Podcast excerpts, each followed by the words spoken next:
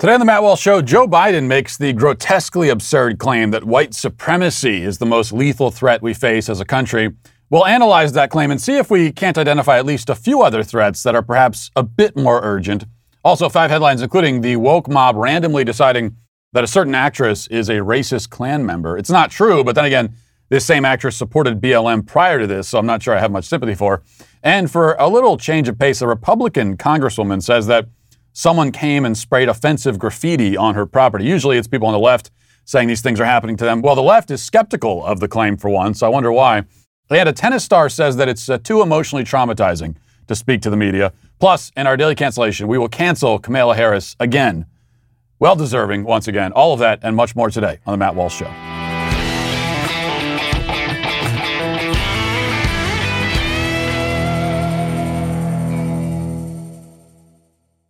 President Joe Biden, now in the final phase of his life, has had several significant conversion experiences recently. We, we cannot quite call them deathbed conversions, but close enough. For one, in the last few years, he discovered a belief in gender fluidity, though for seven decades or so he operated under the firm assumption that men are male and women are female. He now believes that menstruation and pregnancy should not preclude a person from being um, considered a man. This is needless to say, a seismic ideological shift, perhaps the most massive flip flop in political history, really. And yet, he's never been asked to explain it. In a change nearly as dramatic, Biden has also decided lately that um, America is systemically racist. Now, it's possible that he always believed this, but he certainly didn't talk about it nearly as much back then as he does now the privileged white male Biden has been in the system himself, has been one of the guys running the system actually for these past four or five decades. Then he entered the 2020 primaries, even though there were several women and people of color already in the contest. By winning the primaries, he intentionally prevented all of those marginalized people from having their shot at the presidency. He did all of this while believing that America is a, is a systemically racist hellhole where white supremacists prowl the streets and black people are regularly murdered by law enforcement simply for existing, or else he only arrived at that conclusion after he'd already knocked out all of his minority competitors. Whatever the case, it's clear that Biden has undergone a remarkable evolution at this late stage of his life, or at least is pretending that he has. And this evolution continued on Tuesday when Biden visited Tulsa, Oklahoma to commemorate the 1921 Tulsa Race Massacre. During his prepared remarks, Biden took time to bravely denounce the KKK. Takes a lot of courage these days to come out against the KKK, but he did. Now, it's, it's interesting to note that he didn't say any of what you're about to hear when he was delivering the eulogy for his good friend Senator Robert Byrd, who was a former Klan member and organizer. Didn't say that then, but he says it now. Here it is. If my memory is correct, there were 37 members of the House of Representatives who were open members of the Klan. There were five, if I'm not mistaken, could have been seven, I think it was five members of the United States Senate, open members of the Klan. Multiple governors who were open members of the Klan.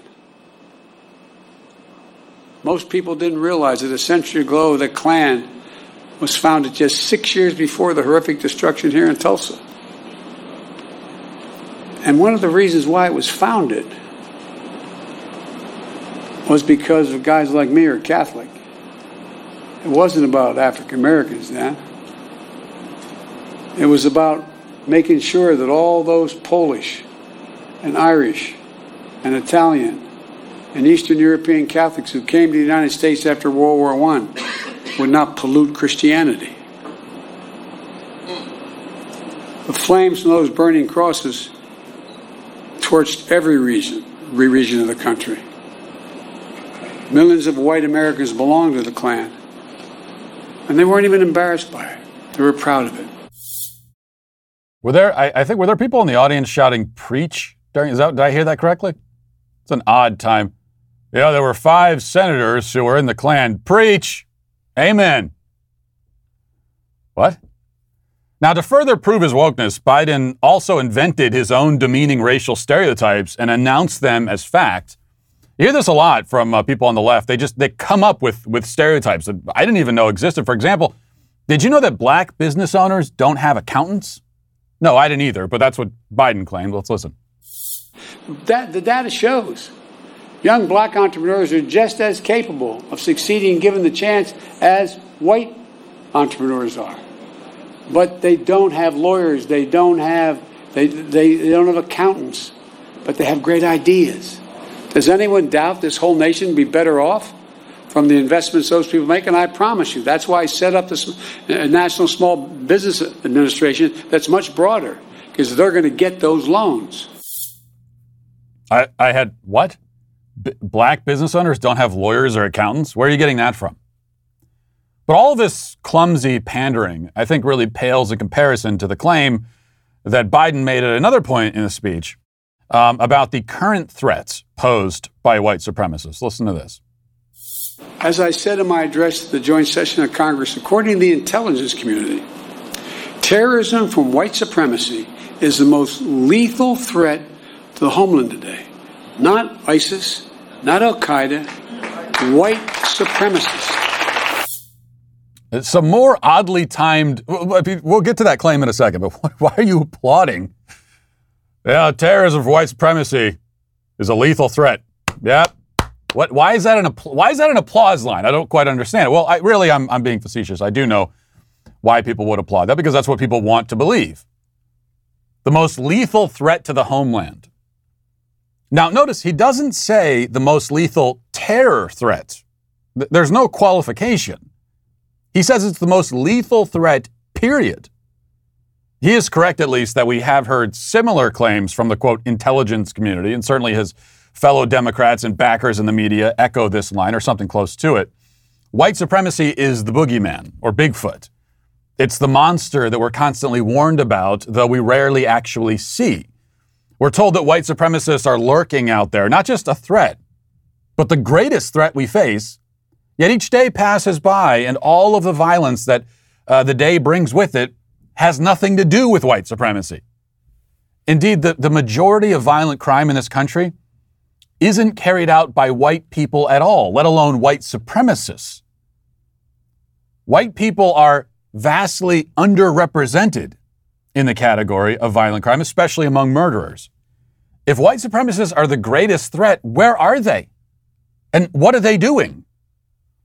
Not much, it seems like. Violence plagues our cities, most of it carried out by people who are not white, and therefore, presumably, not white supremacists. Even the scourge of anti Asian violence that we hear so much about is predominantly an epidemic of racial minorities targeting another racial minority. I mean, you've seen the videos, maybe. It's not a coincidence. Almost every single video we've seen of an Asian person being randomly assaulted in the street, it is a non white person carrying out the assault. So, where are the white supremacists? I mean, just uh, staying on the, the anti Asian thing for a second. There's uh, an epidemic of anti Asian uh, assaults. Whites, there, there are, according to Biden, there are white supremacists everywhere. They're the greatest threat. Why aren't they doing any of this? Why aren't they responsible for any of it? People are killed every day in this country, hundreds every week.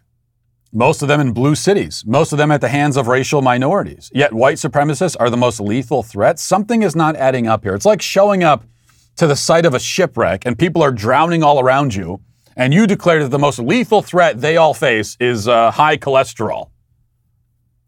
The claim doesn't become much more intelligible even if we limit it specifically to terror threats. Biden did not limit it to terror threats, but let's just pretend for a moment that we are talking about terror threats. Black Lives Matter and Antifa inflicted $2 billion of damage to our cities in one summer. Dozens of people were killed, hundreds of businesses and lives destroyed. And the long term effects have proven even more devastating. Crime has spiked across the country as police leave the force, departments are defunded all because of the threats made and carried out by black supremacist radicals and their allies. Black supremacy and left wing militancy is far and away the greatest domestic terror threat our nation faces. But all of this bloodshed and chaos doesn't count in Joe Biden's estimation because our government has decided not to classify Antifa and BLM as terrorist organizations. It's as simple as that. Well, they're not a terror threat if we don't call them terrorists. They've decided not to even classify their violence as violence most of the time. All of this gets put in the protest folder and then placed in the filing cabinet, and the drawer is shut and locked while SWAT teams are sent to chase down old ladies who trespassed in the Capitol on January 6th. That's how Biden and company are able to look at a country beset by violence and blame it on people who aren't actually committing hardly any of it. They do it by intentionally miscategorizing much of it and ignoring much more of it and simply lying about the rest of it. And they also do it, perhaps most crucially, by broadening the definition of white supremacy so that it's now come to mean all bad things that happen. Now, every bad thing is somehow, in some way, the result of white supremacy even if almost none of it actually is. Now let's get to our five headlines.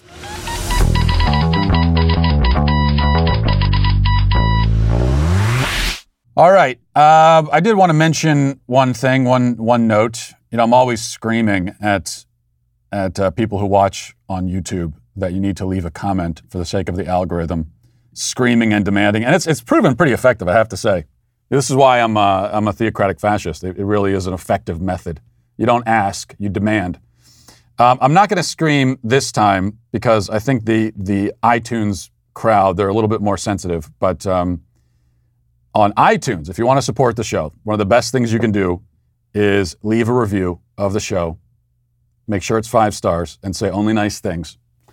Um, and then, of course, share the show with all of your friends and neighbors and and uh, and everyone else. All right.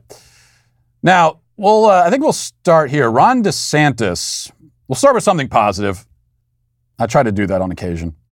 Ron DeSantis, he passed a bill um, yesterday, or rather, uh, signed a bill yesterday in Florida banning. Now, the media headlines are going to tell you that he banned um, trans people, or rather, maybe trans women from playing in sports. That's what the media headlines will say and are saying. Um, but that's not correct. It's not even correct to say, and uh, this is probably the most common framing you'll see from the media, that uh, Ron DeSantis uh, signed a bill banning trans women from competing in female sports. That's also not correct. The bill simply says that only females can compete on women's teams and males on men's teams. That's all it says. It's got nothing to do with whether you're trans or not. You can identify as trans. You can identify as as whatever you want to whatever you want to do, whoever you want to be.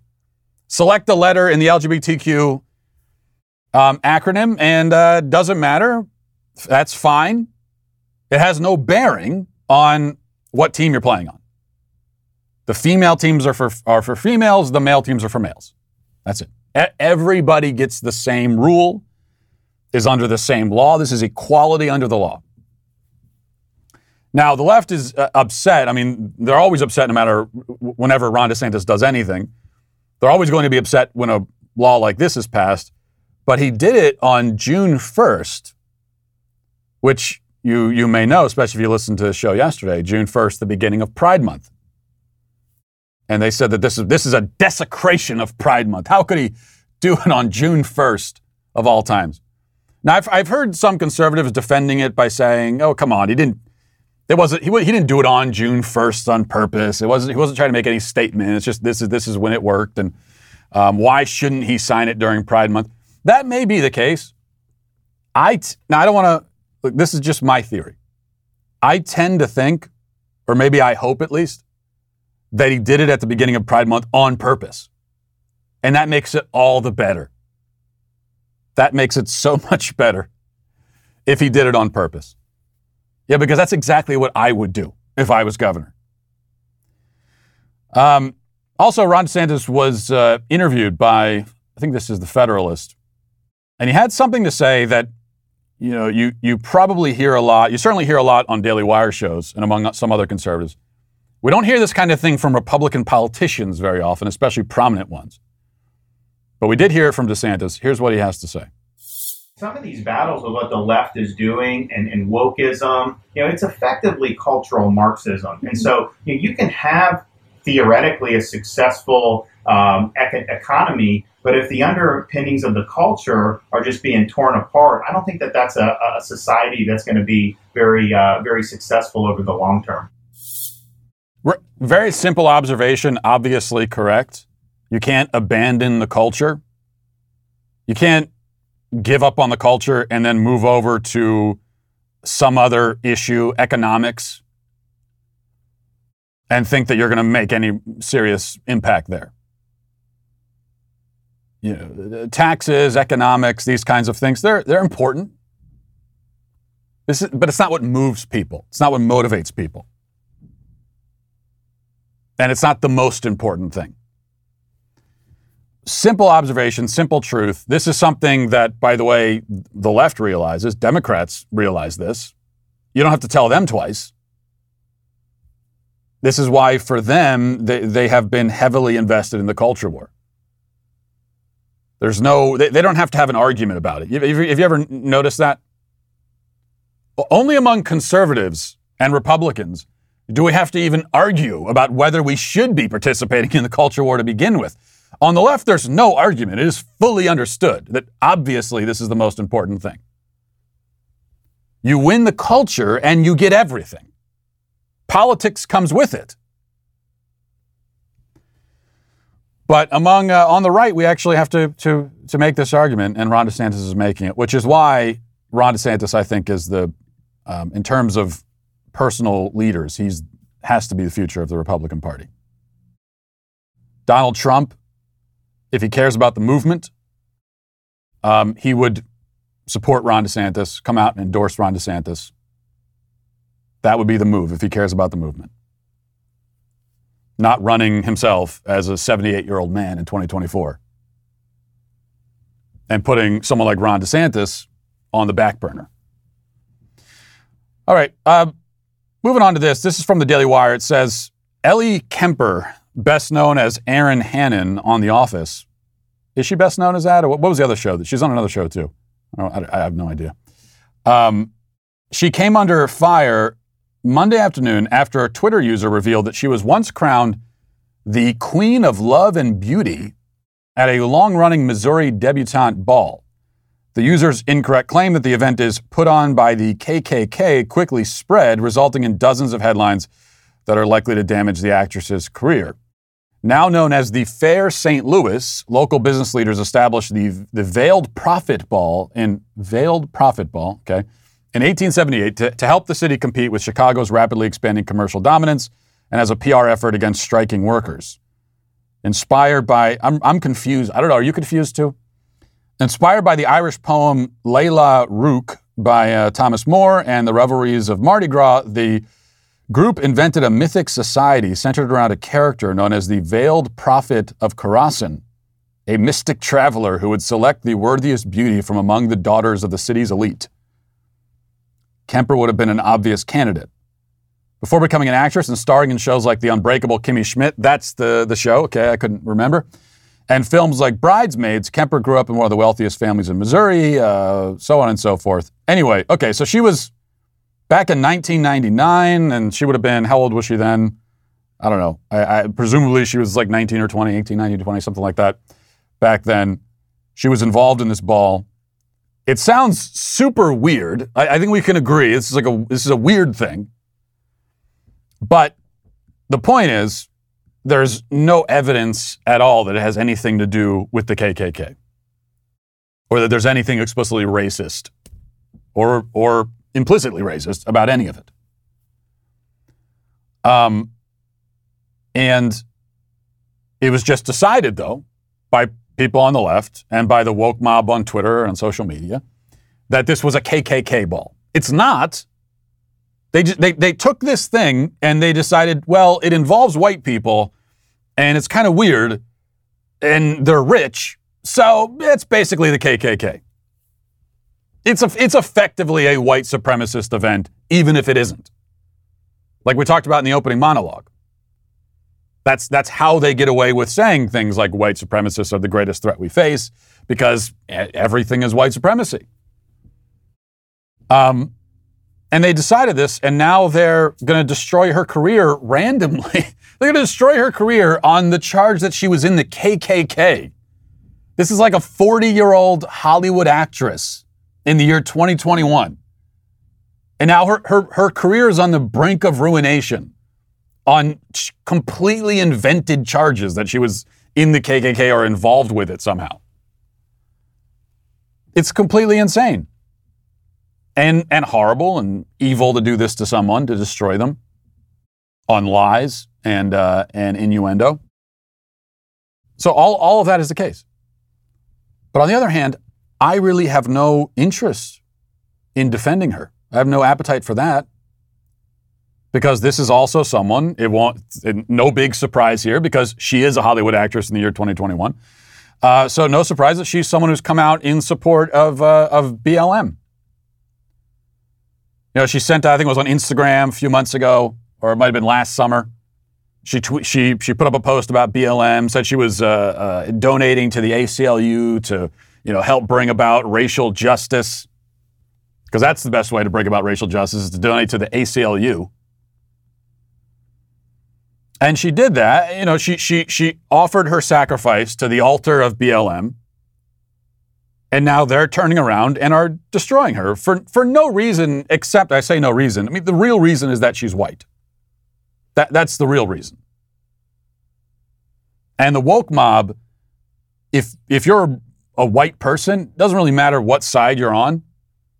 If you're a white person, they will, they will take any opportunity they can to ruin you. And there's really, it's, it's almost as though there's, there's nothing personal about it. It's just you're a white person, you're rich, you're quote unquote privileged. If they're given an opening to take you down, they'll take it. And, um, and th- of course, this in spite of the fact, and this is the point, this in spite of the fact that many members of that woke mob are also white. But they take part in this, they feed the beast until it turns around on them.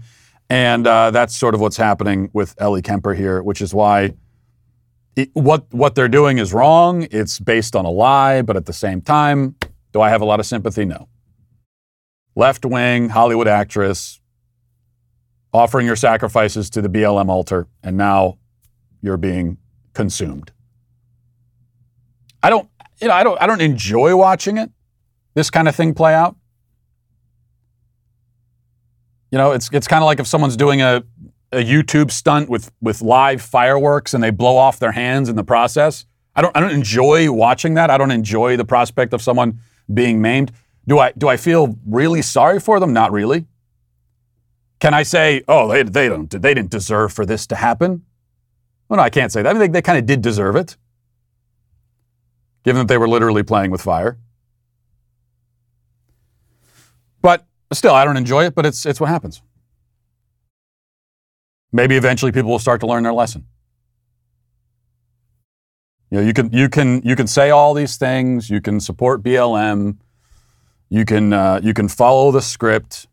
You can follow the choreography. You can bend the knee literally. It's not going to do anything for you. It won't matter. If they get a chance to destroy you, they'll take it. All right, next here, this is uh, Nancy Mace. She's a Republican congresswoman in South Carolina. She says that her house was vandalized overnight. Well, this was a couple of nights ago by Antifa, and uh, she she uploaded a video. Now, this is kind of interesting because we we hear about these cases all the time. Someone on social media saying, "Oh, look at this hateful graffiti someone has left on my um, pr- property," and most of the time it's someone on the left making this claim. And what happens LeBron James being one of them. Although, although the interesting thing there is he never did a video. He never actually showed us. We never even saw the graffiti. Uh, and then he called he, he he called the or someone at his property called the cops. And by the time by the time the cops had showed up, he had already someone had already painted over the graffiti. Oh, okay, because that's what you would do. But whether there's video or not, whenever someone on the left claims that there was they're, they're victim of some kind of hate crime, there was graffiti or there was a racist note or a hateful note left for them at their front door or uh, or on their car windshield or whatever, everyone on the left immediately believes it, unquestioning. Yet for some reason, people on the left were a little bit skeptical of this. Let's first of all let's watch uh, let's watch the video. Here it is. Woke up this morning uh, to my house being vandalized last night. Um, you can see they spray painted in black past the Pro Act on the front of my house. Um, that's my bike that one of the kids was using last night, uh, shortly before the house got vandalized. It's very scary. Um, they also spray painted no gods, no masters, all politicians are bastards with Antifa markings on it. And you can see right in front of my house, on the sidewalks and the street. Um, out here, you can see where they spray painted you, Nancy. Um, and then they've got Antifa symbols down with uh, some of the other.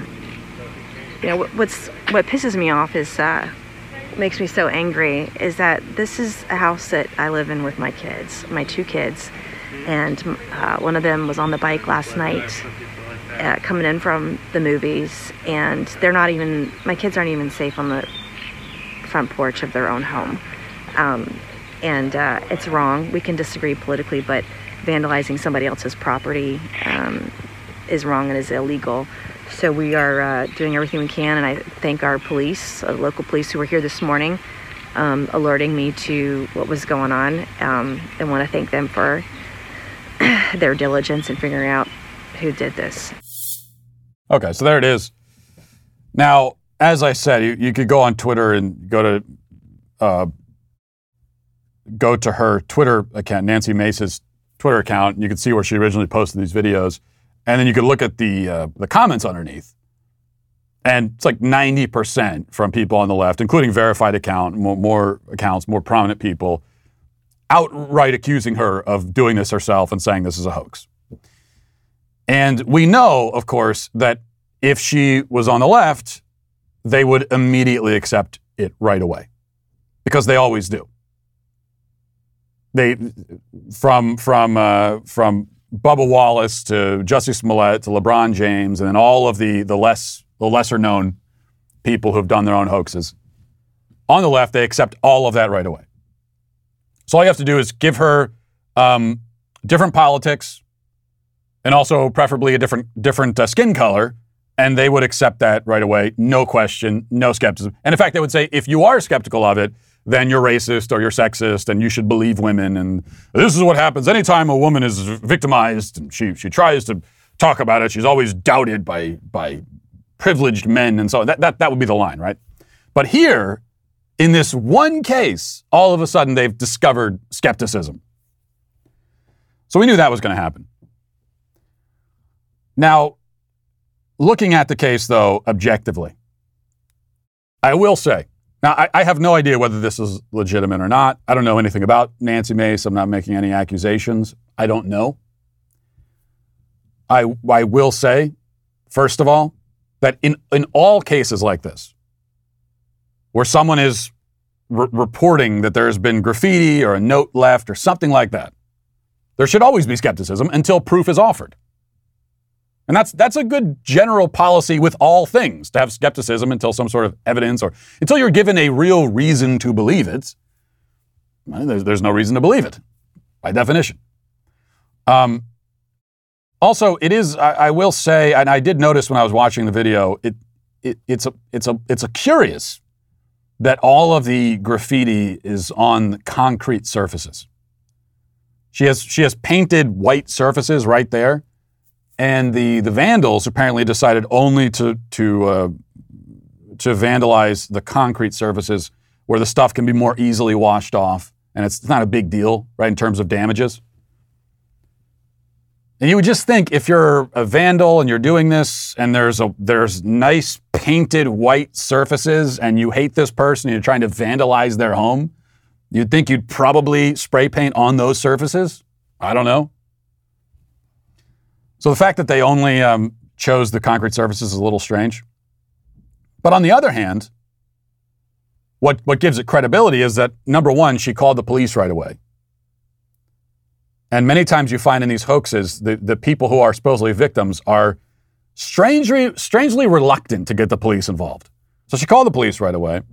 Also, there are, have to be security cameras all over that neighborhood. You know, this is a, a wealthy neighborhood. There has to be security cameras, presumably on her house, and if not on her house, then all over the neighborhood. Be very easy to check. You would assume she knows that.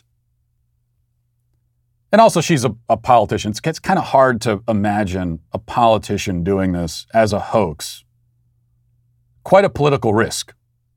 It's also dishonest, and we know that's not going to stop any from politician from doing it. But, and then I'll say this too. Uh, this hoaxes of this kind, it's almost always people on the left doing it. So yes, the fact that she's on the right does grant her a little bit more of the benefit of the doubt.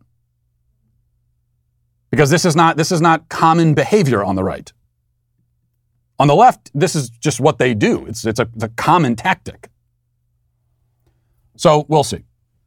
Police are involved. They'll look at the uh, security camera footage and uh, I think we'll know we'll know the truth pretty quickly. The other thing is, you know, when it's someone on the left and they perpetrate a hoax, and the cops discover that it's a hoax, a lot of times they don't really tell us that. There was a case of Althea Bernstein, and uh, I think that was in Milwaukee, I believe. And she remember she was the one who was at a said she was a stoplight, and some racist white guys came up and set her on fire. And there, of course, there are security cameras all over the place, red light cameras, everything. She said it happened in the middle of a city. And um, the cops would have figured out almost right away that it was a hoax, but they didn't really tell us that. Or they, it took them a while to, and even then they didn't say it was a hoax. They just said, oh, we never found any evidence of this.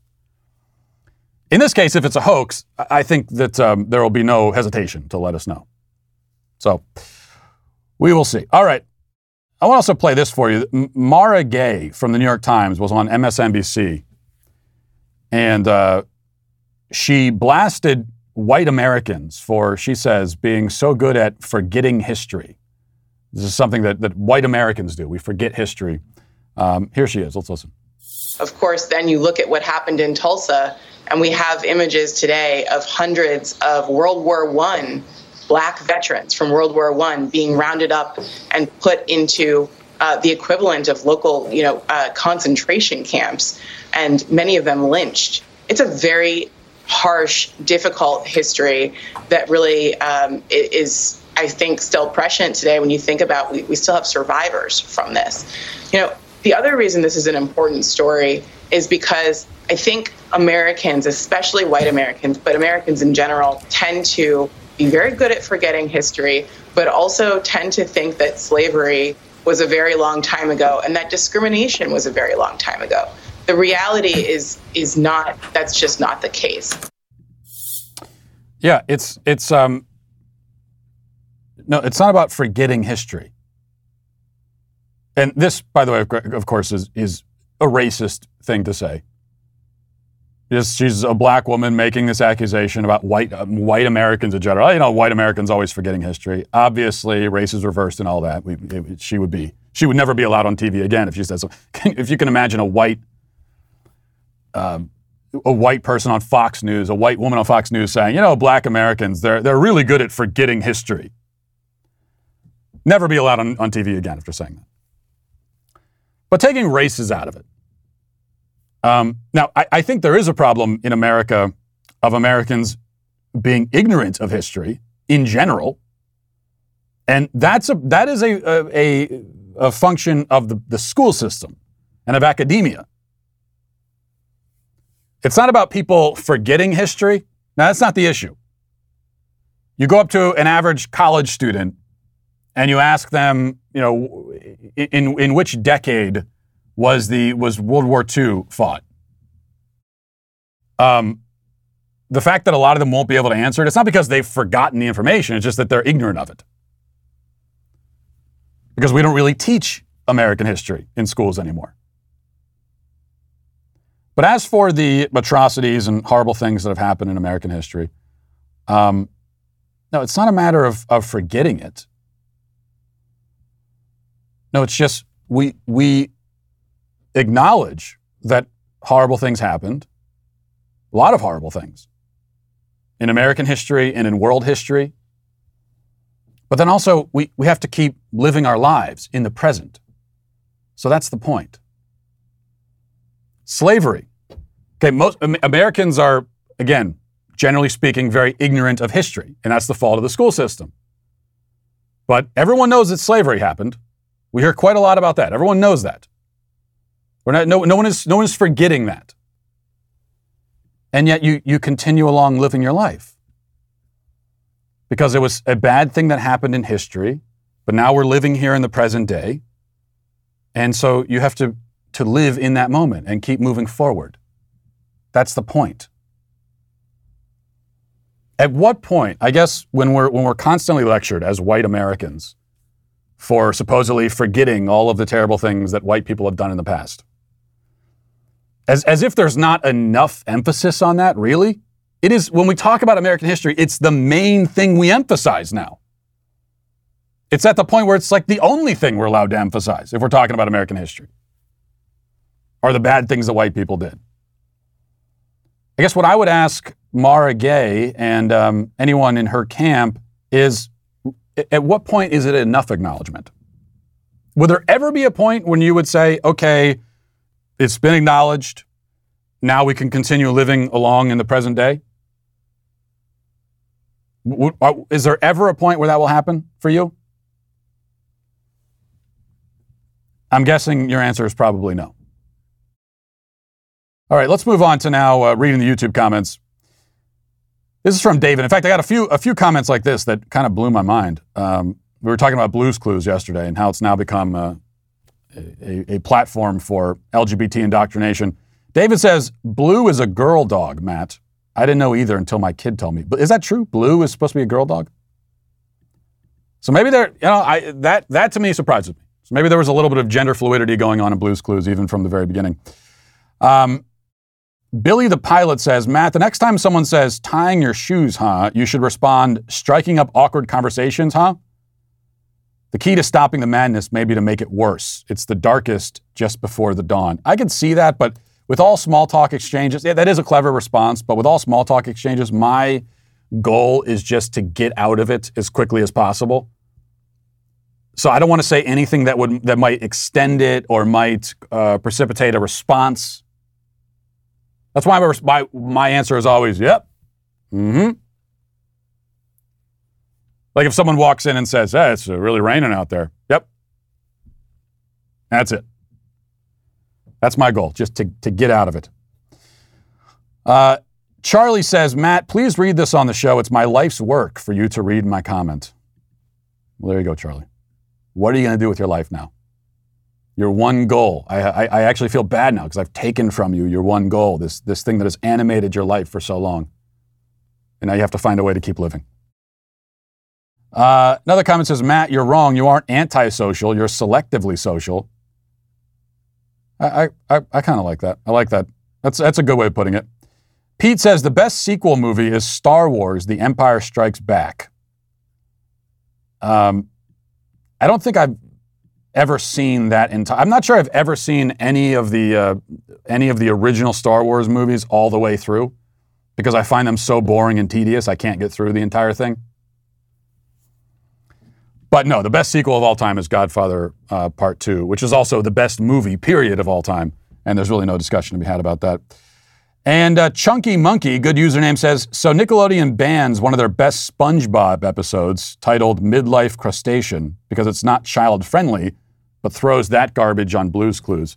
Yeah, I don't know any, anything about that, and I'm not. I'm not even sure if SpongeBob is still currently on the air. I, I don't let my kids watch it because I don't think it's appropriate for kids because it's vulgar. And the thing is, you know, when I was a kid, and SpongeBob was a little bit after my after my time. Um, but there were I can remember there were there were cartoon shows when I was a kid, like the, in the early '90s and mid '90s, that weren't appropriate for for younger kids because they were kind of vulgar and weird, like Ren and Stimpy, for example. But you you knew that that's what those shows were, and so a lot of parents wouldn't let their kids watch them. Now you're they're they're taking these totally innocuous shows for preschoolers and it's and, and injecting these sort of things into those into those shows. So it's a really kind of a different ball game. And finally, Jarrett says, Matt, you finally got a camera B angle, and it only took you 655 shows. Congratulations. Well, thank you. We do have a new uh, camera angle on the show. Exciting. You know, went from one camera in my car screaming into it. Yeah, it took us 655 shows. Now we've got a second. 655 more shows, maybe there'll be a third. You never know. Things get pretty crazy around here. No, there are a lot of uh, small business owners and even large business owners who listen to this show. And one thing I'm pretty sure, I don't want to speak for you, but I think you probably didn't get into entrepreneurship and uh, and the business world in order to deal with HR issues. It probably wasn't your the, the, thing that, that really drove you. I don't know. I could be wrong. If it's not, that's why you need to look into uh, Bambee. Um, Bambee, you know, if you didn't start your business in order to worry about HR compliance, Bambee can take care of that for you. HR manager salaries aren't cheap, an average of $70,000 a year. On top of all the difficulty that comes with it, Bambee, spelled B A M B E, was created specifically for small businesses to solve this problem. You get a dedicated HR manager based in the United States who will craft HR policy, maintain your compliance, all for just $99 a month, while the average salary for an HR manager is $70,000 a year. Um, you don't have to worry about that here. Your, your, dedicated HR manager is available by phone, email, real time chat. From onboarding determinations, they customize your policies to fit your business. So you've got to look into this. Go to bambee.com slash Walsh right now to schedule your free HR audit. That's bambee.com slash Walsh, spelled B A M B E E dot com slash Walsh. You know, if Americans love anything, I think uh, it's their freedom, or at least I hope most Americans do anyway. And it feels like there are some powerful forces trying to take that from you um, because they are. They're out there all the time. But you shouldn't and don't have to let them do it. Just pick up Ben Shapiro's latest book, The Authoritarian Moment, for tips on how to stop this insane power grab. So don't wait. Arm yourself with the knowledge that you need so that the woke cult, if they come for you, uh, you're going to know how to shut them down. Pre order The Authoritarian Moment now at Amazon, Barnes & Noble, or any other major bookseller. Now let's get to our daily cancellation. So today we have another exciting opportunity to cancel Kamala Harris. Harris was interviewed on MSNBC for their 50 over 50 list, which apparently is a list honoring women over the age of 50. MSNBC says that women over 50 are, quote, having a moment. I'm not sure what that means exactly. It might have something to do with menopause. I won't ask any questions.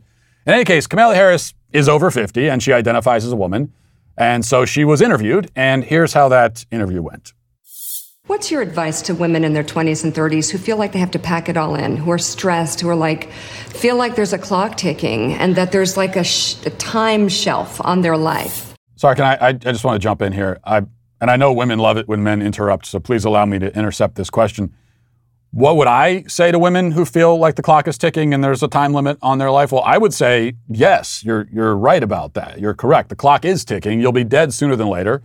Even if you live a comparatively long life, it's still only a matter of a few decades. You can think back now to when you were a young child, and it doesn't even feel that long ago because it wasn't. And soon you'll be old and dying in a hospital bed, thinking back to this moment right now, and it won't feel all that long ago because it isn't. Or else you'll die before you're old, maybe tomorrow or today, or you don't know, maybe you'll get into a car accident this weekend, who knows. There is a time limit, is the point. The, the clock is ticking. You are in the process of dying right now. Every day you march closer to your own demise. Every step you take takes you closer to the abyss. And you should live with that knowledge, live with that presence of mind. The last thing you should do is convince yourself that you'll live forever. Don't try to pretend that your sense of impending doom is some sort of illusion. Don't wave it away and say, oh, no, I, am I'm, I'm being ridiculous. No, it, it is not an illusion. It's real. That's what I would say. But something tells me Kamala Harris probably won't say that. One, um, continue with your ambition mm-hmm. and don't be don't apologize for it. And continue to believe that you can do whatever you want to do, but also know you have a right to expect things like affordable childcare. You have a right to expect paid family leave when you need to take care of your children or your elderly parents. That you have a right to, res- to expect that you will be seen in the full dimension of who you are and your responsibilities, and that they should be supported. These things can coexist. So, what I say then, do not accept false choices. That you have to choose either this thing or that thing. Mm. That's a false choice. Don't accept it. All right. Yeah, the one thing I, I love about Kamala Harris is that she has this thing that she does where she'll she'll say some banal, pointless platitude, But then she kind of leans in and raises her eyebrows in a way that it, it's like she's you're supposed to be impressed with this insight. Where she'll she'll say, uh, "What would I say? I, I, would say believe in yourself." Hmm? Pretty good stuff. You hear what I just said? Believe in yourself. Never heard that before. Oh, she says, uh, continue to believe that you can do whatever you want to do, but also know you have a right to expect things like affordable childcare and paid family leave, and that you'll be seen in the full dimension of who you are. That's what that was her answer. Now, I hate to say it, but I think my answer was a lot better. This is why the world needs more mansplaining, I think. What we just heard there from Kamala Harris was a, was a mind numbing mixture of falsehoods, cliches, and vapid babbling. But we'll try our best to break it all down. She says that you should continue to believe that you can do whatever you want to do. No, you, you should not continue believing that. It's better if you never start believing that. You, in fact, cannot do whatever you want to do. It's probably true to say that the average person can't do almost any of the things they want to do. Or at least we, we could say that, that what you want and what is real will almost never line up perfectly because reality asserts itself over our fantasies. Reality, reality doesn't care what we want, it just is. And it goes, goes on being what it is, no matter how much we wish it away. So, one of the best things we can do is learn to accept reality on its own terms. it's better to think less about what we want. I'm not saying that we sh- should never think about what we want or that we shouldn't want anything. What I'm saying is that we, well, all of us, especially in modern society, we spend far too much, too much time thinking about what we want and then experiencing the constant parade of disappointment when what we want fails to line up with what is. So maybe some of the energy spent on focusing on our wants could instead be used to contemplate different questions. Rather than, what do I want? How about, what is right? What's good? What's healthy? What's feasible? What's practical? We know about our wants. Now let's move on and think about some of those other questions, which are also very important.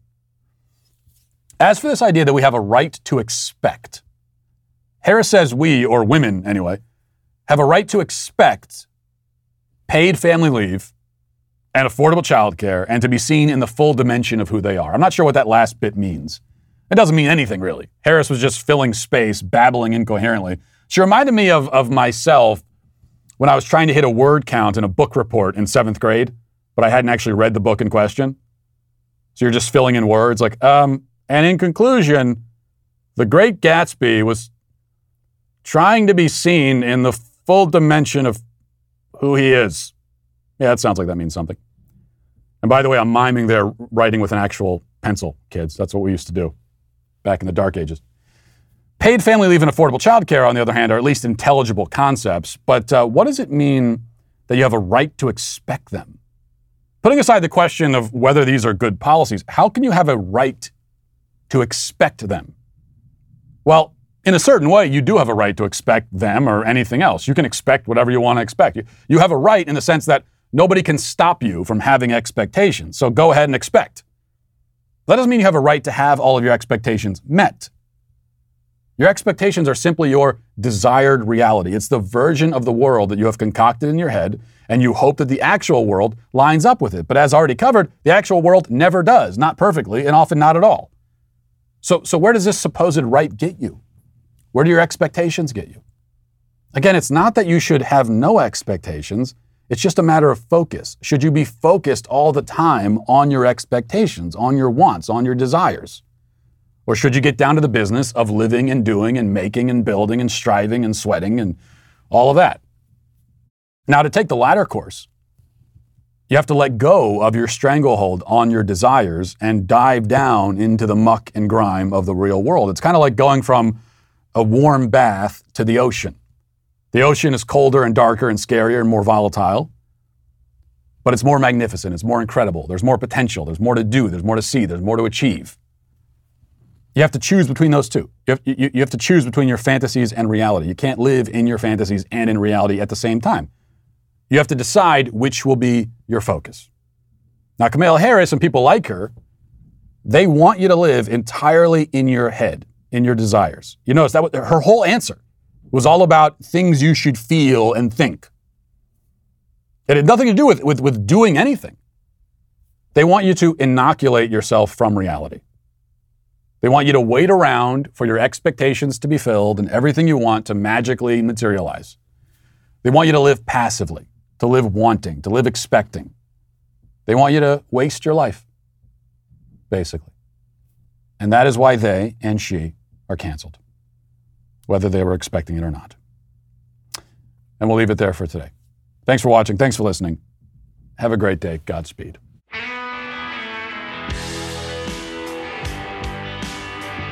Well, if you enjoyed this episode, don't forget to subscribe. And if you want to help spread the word, please give us a five star review. Also, tell your friends to subscribe as well. We're available on Apple Podcasts, Spotify, wherever you listen to podcasts. We're there. Also, be sure to check out the other Daily Wire podcasts, including The Ben Shapiro Show, Michael Knowles Show, The Andrew Klavan Show. Thanks for listening. The Matt Walsh Show is produced by Sean Hampton, executive producer Jeremy Boring. Our supervising producers are Mathis Glover and Robert Sterling. Our technical director is Austin Stevens. Production manager Pavel Vodosky. The show is edited by Sasha Tolmachov. Our audio is mixed by Mike Coromina. Hair makeup is done by Nika Geneva. And our production coordinator is McKenna Waters. The Matt Walsh Show is a Daily Wire production. Copyright Daily Wire 2021. Today on The Ben Shapiro Show, Dr. Anthony Fauci's emails emerge, and they are not particularly flattering. Plus, President Biden unleashes a tirade against America to commemorate the 100 year anniversary of the Tulsa Massacre. That's today on The Ben Shapiro Show. Give it a listen.